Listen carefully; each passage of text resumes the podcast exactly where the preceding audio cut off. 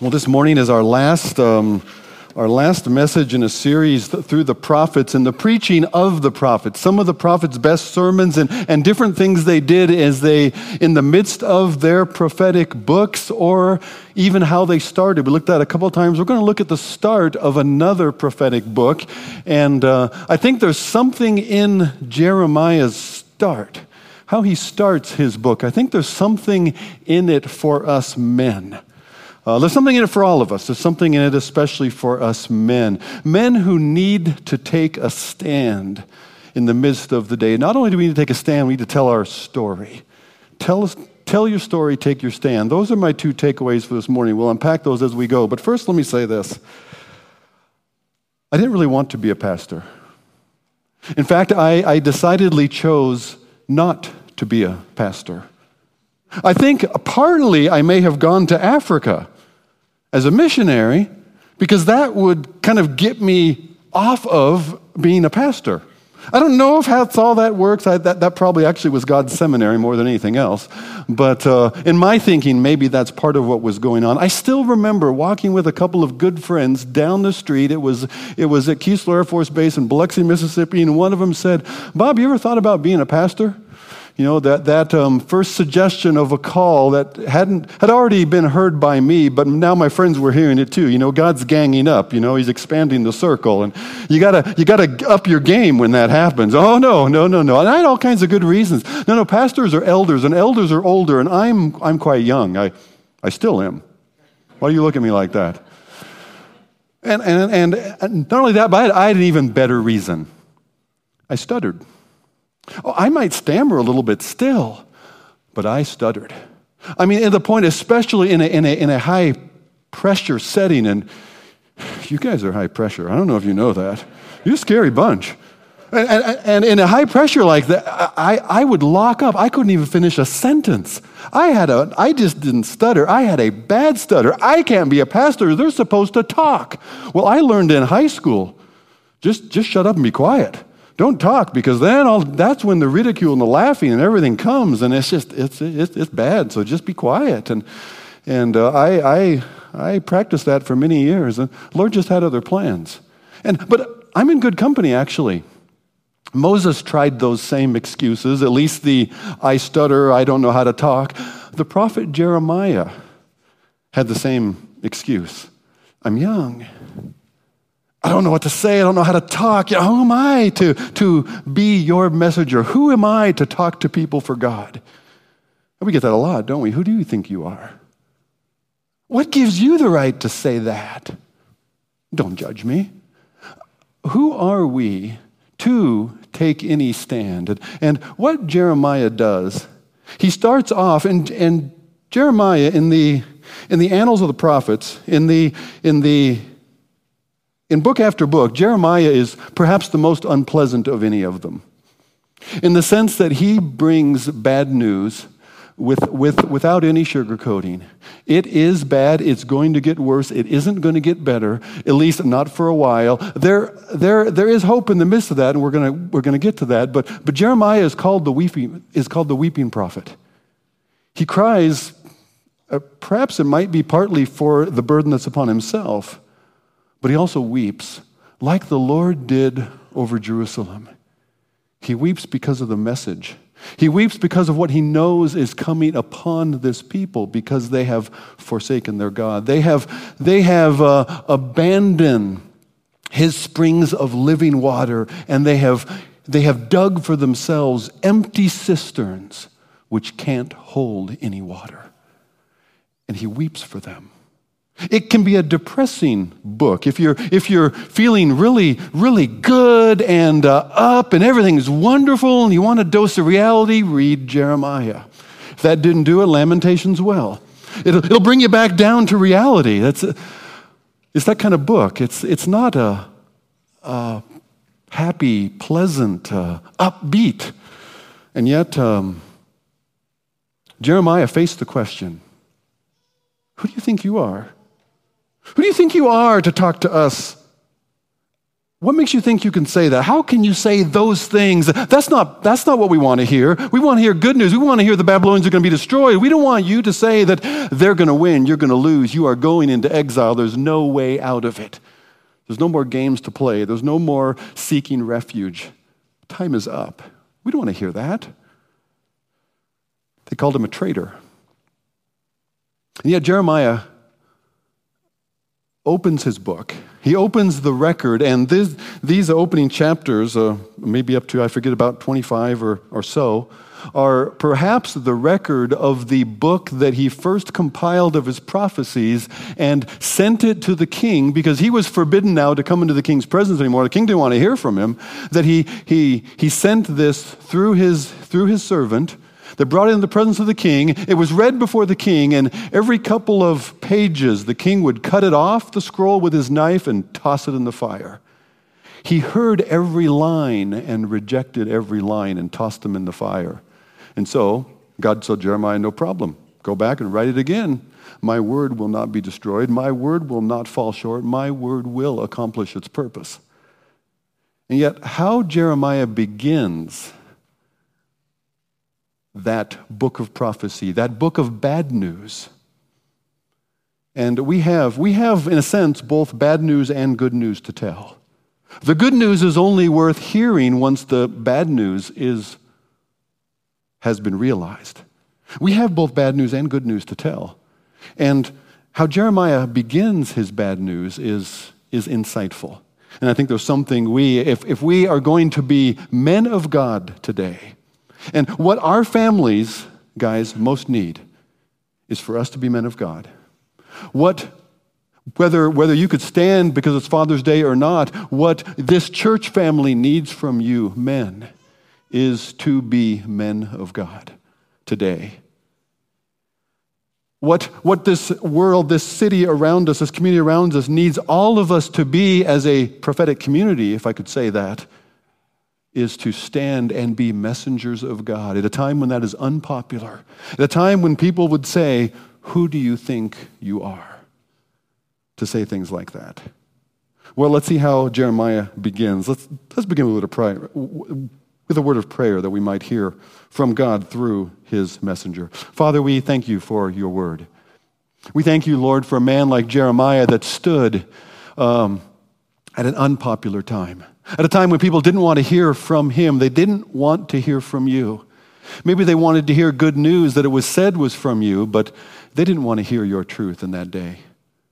Lord, uh, oftentimes people don't want to hear your truth in this day, and yet still you have us speak it.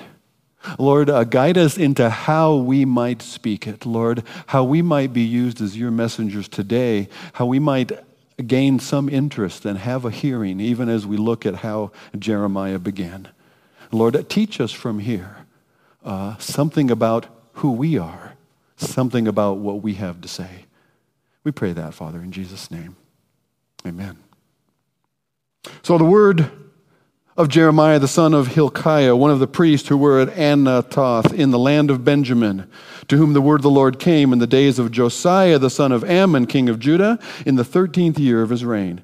It also came in the days of Jehoiakim, the, who was the son of Josiah, the evil son of Josiah, the king of Judah, until the end of the eleventh year of Zedekiah, the king who followed him, installed by Babylon, that also rebelled against it, also did not trust the Lord, another evil king, one good king, two evil kings the, the king of Judah until the captivity of Jerusalem in the, fifth, in, in the fifth month.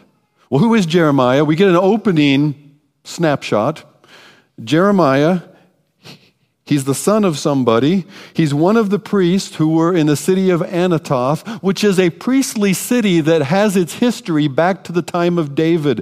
The, uh, the priest who sheltered David and gave him showbread off the table the, the day before his bread, after the bread had been, been changed. It was for the priest, but this priest gave it to David and his men as they were fleeing from King Saul. He was, he was high priest during David's reign.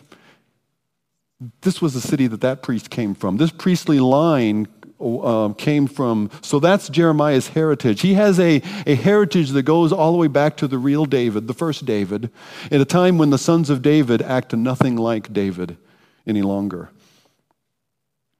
He's the son of Hilkiah. And there's a lot of conversation about that because Hilkiah, in the days of Josiah, Hilkiah was the high priest. Hilkiah was the high priest who um, helped King Josiah in the midst of his reforms, turning a people back toward their God, reminding them again of who their God was. It didn't really stick through the culture, but for a generation, the people again were reminded of who the true God was. And Hilkiah, the high priest, was essential to that. Hilkiah was the one who found in the temple when Josiah said, Go clean out the temple, restore the temple. They found a book of the law. They found a copy of Deuteronomy in the temple. And Hilkiah, the high priest, brought it to Josiah. And Josiah tore his robes. He read the book. He heard what was in the book. He heard of God's promise, but he also heard of the curses that are in the book of Deuteronomy if God's people did not follow the law. And that really sets up what Jeremiah's message is going to be all about those curses that are coming, the exile, the chastening, the discipline, the hardship that is coming because God's people did not keep God's word. So Jeremiah actually was somebody.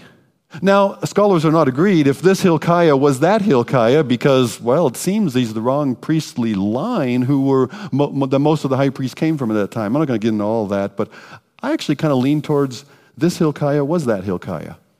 That, that Jeremiah was actually the son of the high priest, the young son of the high priest. He was younger than the young King Josiah. Uh, but um, it's, not un, it's not at all unlikely that, that Josiah would have taken a high priest outside of the normal line because the normal line had gone corrupt. And Josiah was different than the kings before him and after him. And so he would choose a high priest to be, in a sense, a spiritual guide for him as king that was a priest who was outside of that corrupted, corrupted line and who loved the Lord. I don't find that unusual at all. So maybe, maybe just Jeremiah was somebody. And I bother to say that because it puts all the more in contrast the, uh, the striking humility that we actually find in, in Jeremiah. So he's in very difficult days. During the, he begins his prophecy at a good time. It seems like people are turning to faith again. Josiah is in the midst of his, of his, uh, his reforms, and they will continue for, for another decade or decade and a half or so. I forget the exact number of years. But then after that, things are going to come crashing down.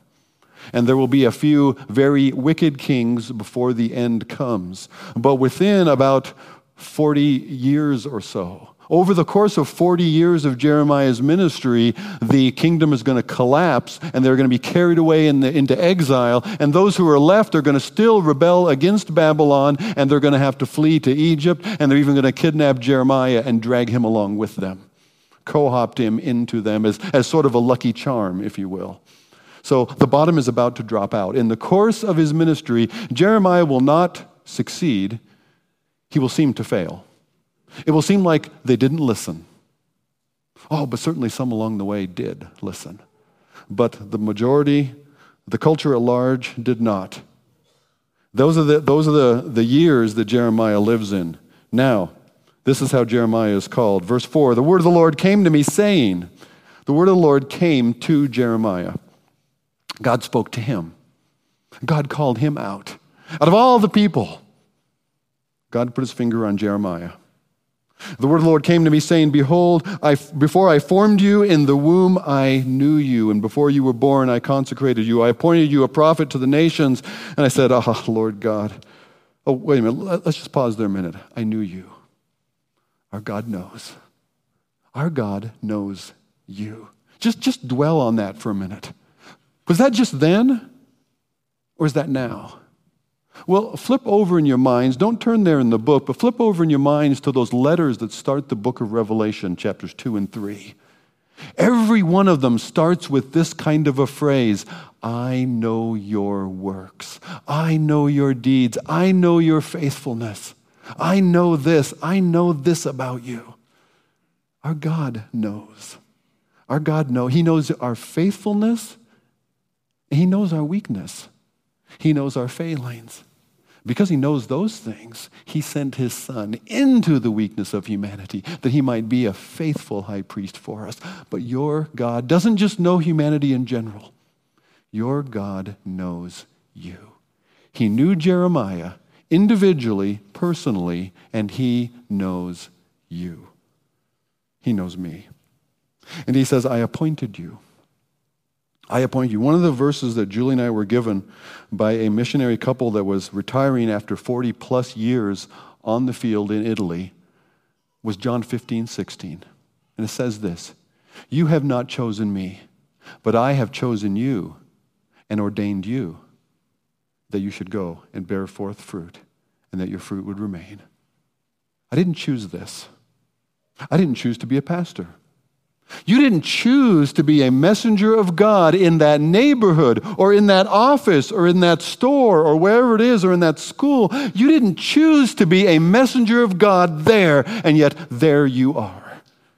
And he says, You didn't choose this. I have chosen you and appointed you. And not merely to make your life miserable.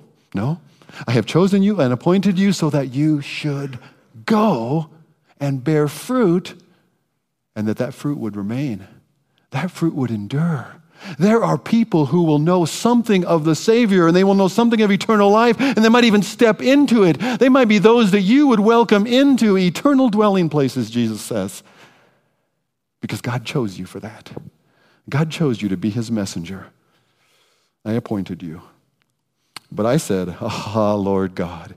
Ah, Lord God, behold, I don't know how to speak. I'm just young. I'm, I, don't, I don't know what to say. I don't know. I'm just young.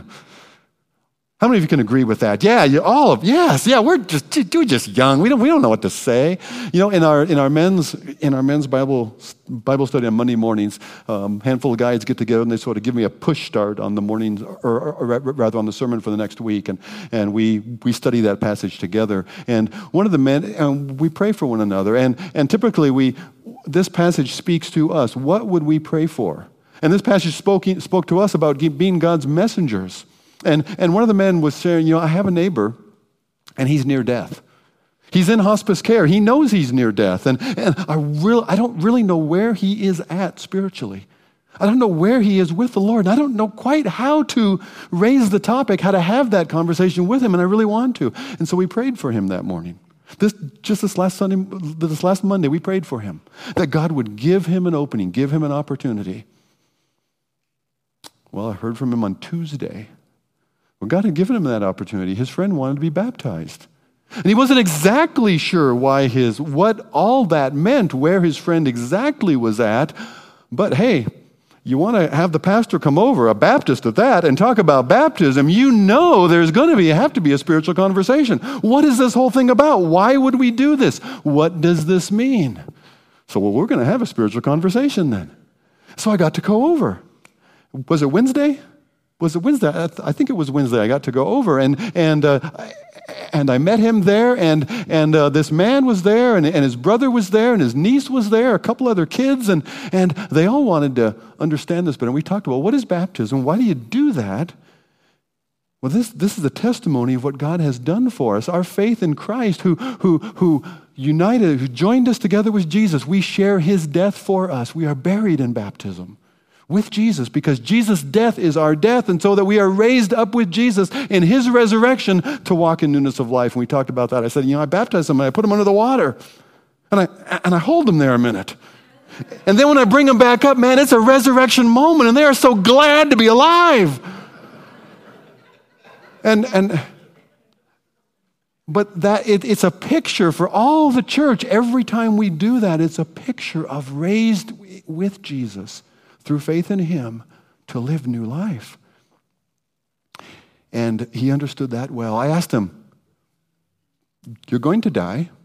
And when you do, let's say you get up to the pearly gates there, and Peter's. I don't think it works that way, but let's just say you got to the pearly gates, and Peter was there, and he said, Why should I let you into God's good heaven? And he, I, I said, What answer would you give him? And he said, Because Jesus died to forgive my sins. That's, exact, that's the only answer. I want to so believe in Jesus that if Peter were to say, because he was confused, well, that's not quite enough. Well, what, that's a good start, but what else have you done? I would have to sadly shake my head and walk away because I have no other claim to enter into God's presence than Jesus died to forgive my sin. And that was his faith. That's Larry's faith. And so we baptized Larry that morning. He was at the point that, he, that immersion wasn't kind of going to work, so we had to go a little Lutheran. I hope you won't hold that against me. But praise God, huh? I don't know what to say, but God will provide the opportunity that led into the what to say. God will do that if we are simply willing and say, God, here I am, use me. Oh, sorry, I'm mixing my prophets. Now I just went from Jeremiah to Isaiah. I don't know what to say. I'm only a youth, but the Lord said to me, Do not say I'm just a youth. There is no excuse here. I'm, God doesn't tolerate that. He says, For to you, for to all to whom I send you, you will go. And whatever I command you, you shall speak. Don't be afraid of them, for I am with you to deliver you, declares the Lord. It reminds me of Acts chapter 1, verse 8. You will receive power on high. He doesn't say you might. He doesn't say, you know, if you sign up early, get the pre registration. No, you will receive power from on high. The Spirit will come. The Spirit will indwell you as a believer in Christ. You will receive power and you will be my witnesses all over the place. That's the abbreviated version. You will be my witnesses, God says. Our fears, our excuses of how to speak, God knows. God, God answers that. God touches his mouth. Did you catch that? Do not say, then the Lord, it's in verse 9, then the Lord put out his hand and touched my mouth. And the Lord said to me, Behold, I have put my words in your mouth. God touched him. What is it that made Jeremiah able to speak for God? Who do you think you are? I am simply one who has been touched by God. I am simply one who has heard and believed God's message myself, and that's what I want to share with you. God chose me, God appointed me, God has sent me for this. God says, I behold, I have put my words in your mouth. See, I have set you this day over the nations and over kingdoms, both to pluck up and to break down, to destroy and to overthrow, but also, also to build and to plant. You see, Jeremiah was not just a prophet of doom. Jeremiah was not merely the weeping prophet. Jeremiah was not just the prophet of lamentations and despair. Jeremiah was the prophet of the new covenant. Jeremiah was the prophet who acknowledged that this people could not keep God's law, could not keep God's covenant. No people could keep God's law. And yet, Jeremiah is the one through whom, in chapter 31, God said, Behold, I will make a new covenant. And he would do that through Jesus. We celebrate it every month, don't we? We gather around a table and we remind ourselves that this cup is the new covenant in Jesus' blood shed for us for the forgiveness of our sins. Jesus himself established that new covenant when he would take his law that we could not keep and he would write it on our own hearts. That's who I am. I'm a man made new. Oh, not yet perfect, but I'm a man, man made new by the writing of God upon my heart by his Spirit to build and to plant. Who do you think you are? Who do I think I am? Well, I would flip over to 2 Corinthians chapter 5. Chapter 5 and verse 16. Who do I think I am? From now on, therefore, we regard nobody according to the flesh. Even though we once regarded Christ according to the flesh, we see him thus no more. We don't even consider Jesus as merely a human man. There's something more. Therefore, if anyone is in Christ, he is a new creation. The old has passed away. Behold, the new has come. All this is from God, who through Christ reconciled us to himself and gave us the ministry of reconciliation. I am, I am a man whom God has given the ministry of reconciliation. That is, in Christ, God was reconciling the word to himself. It's not by me, it's by Jesus. Not counting their trespasses against them, and he has entrusted to us, to us, to us, the message of reconciliation. So then, we are ambassadors for Jesus. I'm not an ambassador for the state. I'm not an ambassador for Vancouver. I'm not an ambassador for, for, for the U.S. Capitol. I'm not an ambassador for the White House. I am an ambassador for Christ, the King of glory, it's, it's been said before that if God has made you an ambassador of Christ, if God has made you an ambassador of the Lord of Lords, if God has made you an ambassador of the creator of everything, don't stoop to be a king. Don't settle for less. We are ambassadors for Christ. God making his appeal through us, we implore you on behalf of Christ, be reconciled to God. For our sake, he made him who knew no sin to be sin for us that we might become the righteousness of God in him. That's who I am. Who do you think you are? Well, in me, I'm nobody. I don't know anything. I don't know how to talk. I don't know what to say. Do you see in Jeremiah? Jeremiah was the son, may perhaps, of the high priest. Jeremiah comes from a priestly line, at least a noble line, a line that has its history in David. And yet, who are you, Jeremiah? Just a, I was just a kid. I don't know why God chose me. I didn't sign up for this. I didn't come because I wanted to be recognized and have you all gather and hear me. No, no, I don't even know what to say. I don't know how to talk to people. I didn't sign up to be a prophet, Jeremiah says. God sent me because God has something to say to you. I didn't sign. There, there, is a, there is a humility in Jeremiah that we don't want to miss because there, there needs to be a humility that we come with to the people around us. We dare not shout across the street at people. We dare not talk down to people. We come as one beggar who tells another beggar where to find bread. We come as recipients of God's grace, which grace so overflows in us that we can't help but let it flow out of us to the people around about us. That's the essence of this grace that we have received. It must, it must leak out of us if it's really there. And so I'm nobody in myself, and yet God has chosen me and God has, has sent me. There's a humility there, but it's a confident humility. We, we tell our story. Jeremiah tells something of his own background that exposes some, some humility on his part. If you tell your story of where you found forgiveness, if you tell your story of what Jesus has done for you, that's an admittance of your own humility. I'm not talking down to you. I'm sharing with you what I have been given, what I have received. God has given me this, and I want to share it with you. God has given me this, and He's told me to, to share it with as many people as I can. I must. This is the best thing ever. There's a confident humility. Who do you think you are? I'm simply somebody that God has chosen, that God has touched me, God has spoken to my fears, God has said, You need to tell them this. And look what God will do with that. How can you say that? We need to take our stand. This is a, we will be shouted down. We will be pushed aside. We will be mar- marginalized. And yet, in this day more than ever, we need to take our stand. Tell your story, but take your stand. Your story can be somewhat relational, and it might seem to somebody else relative. Well, that worked for you, but it's not merely relative that it worked for you, it is the answer for them as well. That same grace. And so, as you tell your story, in confident humility, we must also take our stand. That's the second part of this chapter 1. Look at verse 11. The word of the Lord came to me, saying, Jeremiah, what do you see? And I said, I see an almond branch. And the word branch is also rod or staff, so put them all together. I see an almond stick. And the Lord said to me, You have seen well, for I am watching over my word to perform it. And you scratch your head and you say, That doesn't make any sense to me at all. I see an olive branch or a rod or a staff.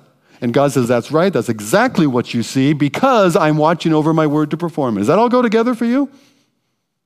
And yet it can. First of all, Jeremiah is doing a word play. Simple word play. The word for the almond branch or rod or staff is, is, is the Hebrew word shaked and has the same three consonants, which all Hebrew, all Hebrew words are formed in three consonants, and as the word for watch over, which is, which is the Hebrew word shoked. So, shaked, shoked. Okay? The, the, the, there's a rhyme there, there's, there's a word play going on. But it's better, it's, it's better than that. It's better than just a little Hebrew vocabulary thrown out there. Almond rod. Jeremiah is from a priestly family. Jeremiah is from a priestly family that goes way back. Well, where did all that start? Where did the high priesthood start? It started with, with God choosing one, and his name was Aaron, Moses' brother. Just happened to be the brother of the guy who said, No, Lord, don't send me. I don't know how to talk. I don't know what to say. Yeah, that Moses. And, and God said, Well, yeah, that's okay. I'll, I'll let Moses talk for you. I'll talk to you. You tell Moses what to say, and Moses will speak. And we'll even use Moses' staff. How will, how will they know that I've sent you? Well, what's Moses going Let's take Aaron's staff there, throw it down, and, and it turns into a serpent. He picks it up again, it turns back into a staff. Well, that same staff, Aaron's rod that was used in the various plagues of Egypt to deliver them out of Egypt, that historic redemption, later on, there were some others that said, Who do you guys think you are? Who died and made you priests over us? Who died and made you the one that speaks for God among all the people? We all can speak for God. And God told Moses, okay, get one staff from each family. This is in Numbers chapter 17. Get one staff from each of the families of the 12 families of Israel, line them up, stick them out there. Uh, there's a stick, there's a stick, there's a stick, there's a stick. And whichever one blossoms, these are sticks. Sticks don't blossom. Take the sticks, stick them in the ground, and whichever one blossoms, they came back the next day, and not only had, all the others are still dead, but Aaron's rod not only had leaves and blossoms, but it had almonds already. Almonds don't grow that fast. And there they were. They're already there on the stick. It's just a stick. Life burst forth by God's power. God's mark of who will be priest is life out of what's dead. Oh, take that forward to the resurrection, will you? Take that forward into a, a, a grave cut out of stone and a door that was sealed. And, and after the dead body of Jesus Christ was laid inside, who will be high priest? Who will be our priest before God? It will be the one through whom life comes out of what's dead. So that, that little image there for Jeremiah was huge. God had chosen before, and that choosing was wrapped up in redemption. And that choosing and that mark of the almond branch looked ahead to a promise that would be, yet be fulfilled in Jesus Christ, the one who would be raised from the dead. He would be the true son of David. He would be our true rescue, our true deliverer. How can you say that? Because God says, I will do what I said I would do. And that reaches back to the promise of redemption and then it reaches forward as well. The next vision, verse 13, he said, Well, what else do you see? Said, I see a boiling pot facing away from the north. And the Lord said to me, Out of the north, disaster will be let loose. Judgment is coming. Out of the north, the tribes are going to come, and it would turn out 40 years later to be Babylon. Babylon wasn't even on the scene yet, but they would be. And they would overwhelm Israel. They would besiege Jerusalem, and they would destroy Jerusalem, and finally carry everybody away into captivity. There's two things that, that then uh, who are you to say that? The, the, the surety of God's word, the essence of God's message, involves both judgment because of sin. Judgment because all we like sheep have gone astray. We have turned everyone to our own way. And yet, the Lord has laid on him the iniquity of us all. That's the other part of the message. There's the boiling pot. Judgment is surely coming. And yet, there is God's promise of salvation. There's God's promise of life coming from what was dead. There is God's promise, and yet there is not much time. That's how I'd put those two together. There is God's promise of redemption from the past toward into the future, but there's not much time. Judgment is coming. That's what we've got to tell people around us. We have bad news and we have good news. The bad news is all have sinned and fall short of the glory of God. You know when I met with Larry on Wednesday morning? Actually, it was Wednesday afternoon. Yeah, it was after Golden Heirs. When I met with Larry, what I learned was um, he had been reading just that morning Psalm 14. That was one of his favorites, he said. Psalm 14. Psalm 14 is the one that says, All have sinned and fallen short of the glory of God. There's none righteous, no, not even one. That's where Paul quotes out of Romans 3. He had the bad news. And yet he'd also believe the good news that Jesus died to forgive his sins. And so then Jeremiah's chapter closes with verse 17. That's what's coming. But you, dress yourself for work. Come on, get dressed. Put your work clothes on. There's work to do. There is yet work to do. Time has not run out yet. Arise, say to them everything I've commanded. Don't be dismayed. Don't lose hope. And behold, I will make you this day a fortified city. He will make him a fortified city. To the city that's going to try to fortify itself and yet it cannot stand, God says, Jeremiah, I'm going to make you a fortified city. Do you see that? Oh, the city may fall, Jeremiah, but you will not. Everything may come crashing down around you, but you cannot fall.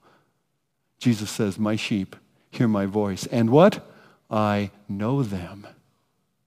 And they follow me, and I give unto them eternal life, and they will never perish, and nobody is able to take them out of my hand, Jesus says. My Father, who is greater than all, he has given them to me, and no one is able to take them out of my Father's hand. God's word to Jeremiah I will keep my promise. There's not much time left. But you keep going. Don't lose hope. I've got your back. You're going to take some hits, folks. We're going to start next week a study through the book of, of 1 Peter, and I plan to take a while. We're going to go a few verses along the way, week by week. I want us to, to soak in 1 Peter, because Peter is writing to a church in, the, in, in an antagonistic time. He's writing to a how Christians, how will Christians prosper spiritually? How will we carry on when the world is, in fact, against us? I want us to soak up 1 Peter for a while, that letter from the apostle. And so we're going to start that next week. We are going to take some hits. We are going to bear a burden. We are going to pay a cost for being faithful messengers. When Jeremiah signed up, he knew this was not going to be an easy road. And yet, what could he do? God has chosen him and God has chosen you. I'm, I'm asking us this morning to devote ourselves, to give ourselves to be that prophetic community in the midst of this community. In the midst of these towns, in this city, I'm, I, am i am saying we must be what Jeremiah was. There's ba- because there's bad news, but there's also good news. God will keep his promise, his promise of rescue, his promise of redemption, redemption, his promise through the one through whom life came out of death. And I'm asking us to give ourselves, even though it'll cost us something, to that. The men are going to come forward just a minute and receive the, the, the morning's offering. You have those white communication cards, and there may be something else, some other means of service. It might be Vacation Bible Club. It might be something else. It might be you have somebody might, you want us to pray for, somebody you don't know what to say to. We'd love to help with that. But as we receive the offering, I want us to, to remember that we present ourselves a living sacrifice, a living offering to our God. Would you pray with me? Father, Thank you for your grace. Thank you, Father, that you call us. We don't know why. We hardly understand how, but you have called us by your own grace, by your own mercy, and your own gospel. Lord, you've invited us into salvation by believing in Jesus. And from there, then, you have also given us the privilege to be your messengers of that same grace and mercy to others, even in this late hour. So, Father, would you give us the same courage you poured into Jeremiah? As you touched his lips, would you touch ours? As you encouraged and even pushed him along, Lord, would you push us? Would you use us in this place, in this city, for your glory? We pray it in Jesus' name. Amen.